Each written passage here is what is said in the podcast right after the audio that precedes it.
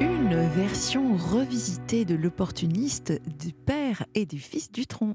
Sur Europe 1, vous écoutez la libre antenne et nous accueillons euh, tout de suite Joanie. Bonsoir Joanie. Oui, bonjour, bonsoir, en fait, euh, oui, plutôt bonsoir. voilà, mais très heureux, euh, merci beaucoup de me recevoir sur votre antenne. Bah, bienvenue à la libre antenne. Oui, bah, écoutez, Europe 1, c'est mon, mon réveil, c'est mon ami, c'est... Voilà, je me couche avec, je me réveille avec. Voilà, avec tous les animateurs, c'est un petit peu la, la grande famille, en fait. Bah, bah, merci beaucoup de votre fidélité. Non, mais c'est merci, c'est gentil. Oui, alors donc moi je, je voulais parler. eh ben, je, alors je dis à Betty euh, qui est passée avant moi, Oui, je suis tout à fait de, de son avis et je m'en rends compte euh, effectivement là encore il y a quelques temps parce que bon au départ moi je suis donc retraité. Euh, j'ai fait l'armée pendant très longtemps donc j'étais humanitaire avec une formation médicale tout ce qui touche le traumatisme. Et après, quand je suis, quand j'ai quitté l'armée, on m'a proposé un- le travail, euh, enfin, en tant que travailleur social. Donc j'ai Mhm. travaillé dans des foyers, j'ai travaillé dans des milieux carcérales, euh, voilà, près de femmes battues, etc. Et c'est vrai que là, depuis quelque temps, euh, enfin un petit peu avant le Covid, c'est vrai que la dématérialisation de tout dans les services sociaux, euh, c'est très très difficile pour les personnes âgées et les personnes handicapées. Oui. Euh, c'est vraiment, on- moi j'ai compté 11 administrations, on, vous ne pouvez pas, vous- pour vous identifier, d'abord on vous demande votre adresse email, ensuite on vous demande votre numéro de portable. Mm. Euh, Moi-même, lorsque je préparais les dossiers avec des personnes, j'étais bloqué à un certain moment, puisque je n'ai pas le droit euh, d'accéder aux données personnelles. oui. Comment voulez-vous que je n'accède pas, si je ne peux pas accéder aux dossiers personnels, que je remplisse un dossier de demande de retraite, de complémentaire, de CMU, etc. Je, je- je suis obligé, puisque la loi informatique et liberté l'interdit. Mhm. Mais on est obligé d'accéder.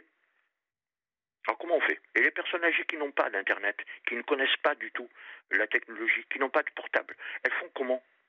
C'est vrai que c'est euh, c'est c'est Moi, je parfois suis dans une ville quand même qui est inaccessible. Je suis à Antony, c'est pas une ville pauvre. Ah non? D'aller au Seine, euh, je me rends compte de situations euh, que je n'avais pas vues avant. C'est que des personnes âgées euh, sont en train de faire les fins de marché. Et ça, je ne l'avais pas vu avant à Antony. Ça, date un petit peu avant le, le Covid, en fait.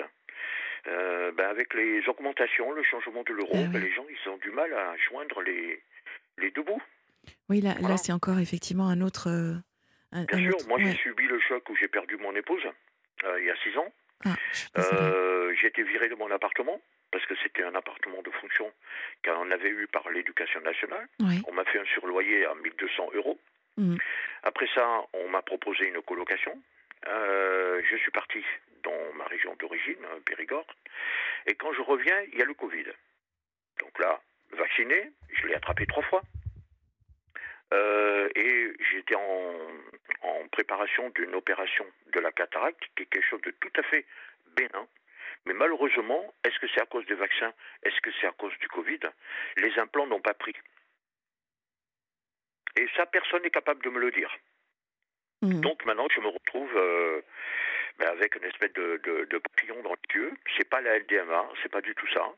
Ben, en fait, euh, les, les implants n'ont pas bien pris, donc euh, ils ne se, ils sont pas bien joints. Donc quand je descends en escalier, il faut que je fasse attention parce qu'il y a peut-être une marche avant ou après. Je comprends. Voilà. Et les couleurs aussi. J'ai un problème de couleur. Ah oui. Et c'était déjà euh, présent ou c'est depuis les. Ah non, pas du tout. Non, non, je n'avais absolument pas ça. Non, non, j'avais pas ça. Non, ben, euh, j'avais déjà eu une opération de la cataracte il y a, il y a 8 ans. Ça Oui. s'est très très bien passé. Bon, après, le Covid, euh, mon ophtalmo me dit euh, c'est bizarre, votre vue est trouble. Ben, j'ai dit oui, et puis il regarde de plus près, il m'a dit on dirait que euh, vous avez un nouveau euh, de la cataracte. J'ai dit c'est étonnant ça. Il m'a dit ben, on va vous opérer. Donc on m'a opéré. Et puis, euh, ben, quand j'ai eu la, la fin, 15 jours après, lorsqu'on a fait le deuxième œil, je suis allé donc à Arthur Verne, à Paris, là. et donc là, ils m'ont dit, mais c'est bizarre parce que votre, vos implants n'ont pas bien pris. Donc mes yeux pleurent. D'accord. Voilà. Toute donc la journée j'ai- la triple peine, en fait. Voilà, j'ai Ah perdu mon ouais. épouse, j'ai perdu mon logement, maintenant c'est les yeux.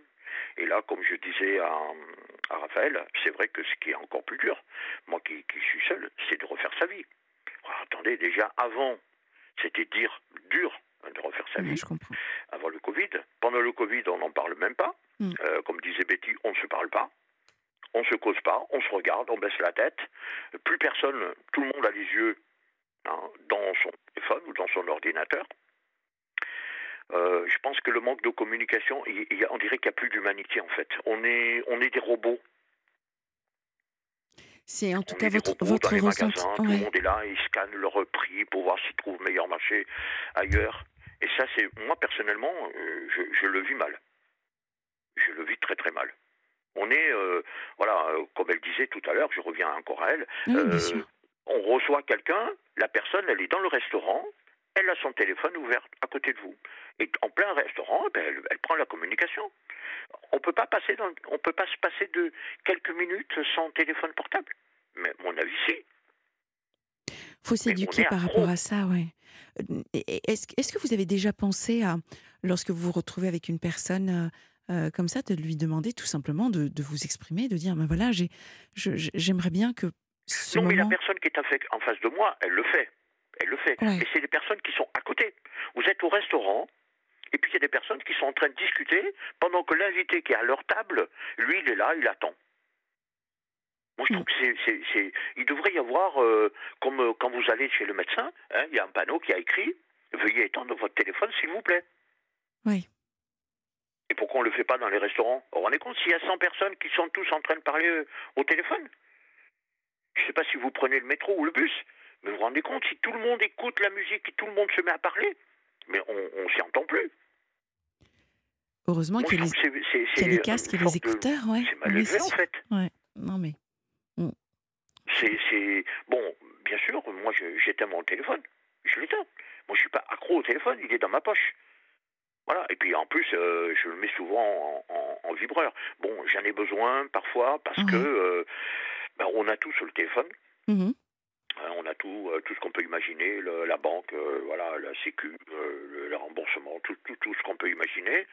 Euh, moi, je m'en sers comme comme conducteur en fait, comme GPS, parce que j'ai beaucoup de mal. je fais très attention, surtout dans les halles où il y a où il y a où j'ai besoin de d'ascenseur. Ouais. Et en plus, ça ne passe pas les communications. Mhm. Donc des fois, ben, j'ai du mal à trouver un ascenseur pour pour sortir de, de la gare. C'est très compliqué. Ah oui. Alors On est très en retard par rapport à l'handicap. Ah oui. Très très très en retard. Là, c'est quand je sûr pense qu'il y a les Jeux Olympiques qui arrivent, avec euh, 30 millions de personnes qui viennent, dont plus de 10 millions de personnes euh, qui vont être handicapées, bah, je leur souhaite bon courage. hein, parce que déjà, c'est pas possible qu'en un an, tous les travaux soient faits. Ah, il y a des choses qui ont été faites, mais c'est sûr qu'il y a encore beaucoup, beaucoup, beaucoup de travail euh, à faire. C'est c'est- clair. Oui, oui, Mais c'est il y a vrai. beaucoup de banques, par exemple, Oui, euh, où il y a une petite marche. Il n'y a pas de rebords qui ont été faits. Il y a des boulangeries ou des pharmacies, eh ben, il, y a des, il y a des escaliers. Donc moi, je leur ai proposé quelque chose, mais bon, euh, ils me regardent comme ça. euh, moi, j'ai dit, mais pourquoi vous mettez pas en bas de l'escalier une sonnette ou un interphone? Ah, et alors, qu'est-ce qu'ils vous ont répondu? Ah ben, en gros, je veux pas dire ça à l'antenne, mais bon, euh, ils m'ont renvoyé sur les roses. Sympathique.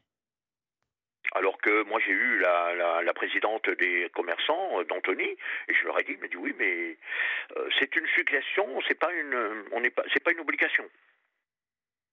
Non, mais qui a C'est du sens en exactement même temps. comme la construction des immeubles sociaux. Ouais, ouais. Avant, il y avait une loi qui disait que euh, il devait faire un certain nombre d'appartements réservés pour les personnes handicapées. Et maintenant, cette loi, elle est plus ou moins, bon, elle a disparu. Et donc, c'est pas une obligation euh, que des gens. Bon, moi, j'ai la chance d'être dans une location où je suis en rez-de-chaussée, Ouais. mais c'est le hasard. C'est le pur hasard parce que j'étais là avant que, que ma vision se brouille.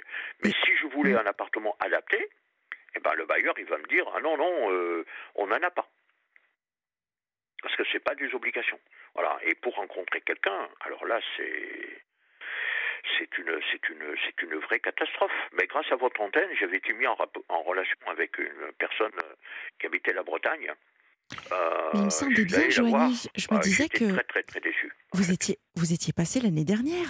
Oui, tout à fait. Ah, voilà, il me semblait bien, parce que Joanie. Joanie, oh ben, y a personne, je connais personne d'autre qui s'appelle comme moi. Eh ben voilà, c'est exactement ce que j'allais vous dire. En fait, Joanie, c'est c'est deux noms, c'est un mélange de noms italiens et libanais. Ah, Alors, voilà. donc, c'est Jean, euh, euh, Jean, donc Joan, et euh, un mélange de Joanie, donc je nomme Giovanni, Giovanni en Italie. D'accord. Et Voilà, l'année c'est un dernière, mélange de deux, de deux noms, en fait. Et comme mon père, il était tellement content d'avoir un fils, ouais. eh ben, il a tout écorché lorsqu'il a fait la déclaration, donc c'est pas du tout comme ça que je devais m'appeler, en fait.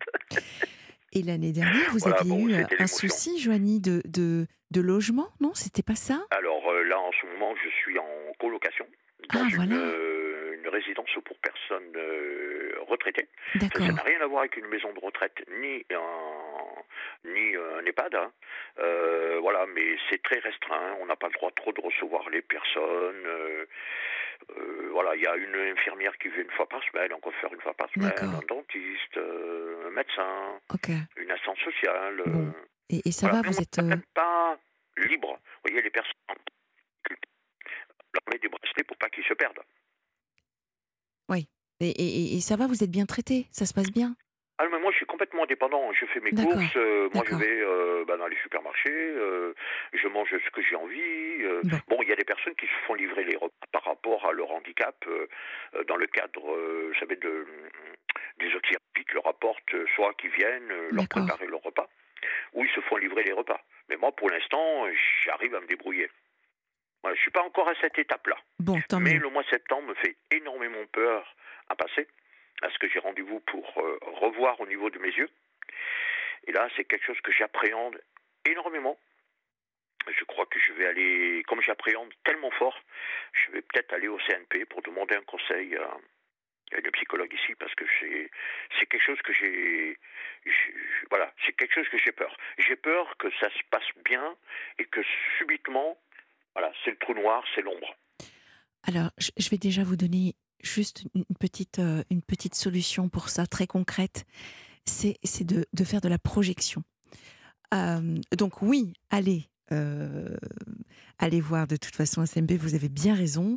Si vous en ressentez le besoin, c'est allez-y.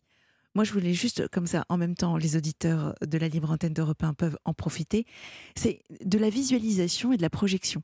Donc, en fait, quand on, on subit une intervention, forcément, c'est tout à fait légitime et normal d'avoir peur, euh, d'avoir une angoisse, d'être stressé. Ce qui va être important, surtout, c'est Mais quand l'échéance arrive, vous voyez, je commence déjà à trembler. c'est On de- est à un mois et demi c'est- tout premier simplement. rendez-vous avec l'anesthésiste et déjà je tremble. Je, je termine juste ça, Joanie. Après, Pardon, je, non mais je, comprends. Euh, c'est de la visualisa- visualisation, projection, c'est de vous dire qu'est-ce que je fais après l'opération? Où est-ce que je serai? Donc, voyez, vous vous, vous, vous, vous projetez, euh, vous vous donnez de la visibilité, si je puis me permettre, sur qu'est-ce que je fais après l'opération. Euh, vous mettez ce qu'on appelle un, un plan d'action sur, eh bien voilà, après l'opération, je, je, euh, ben je, je vais me prendre un café, euh, des choses très basiques pour après aller vraiment sur je vais rentrer euh, chez moi, je vais contacter ma famille.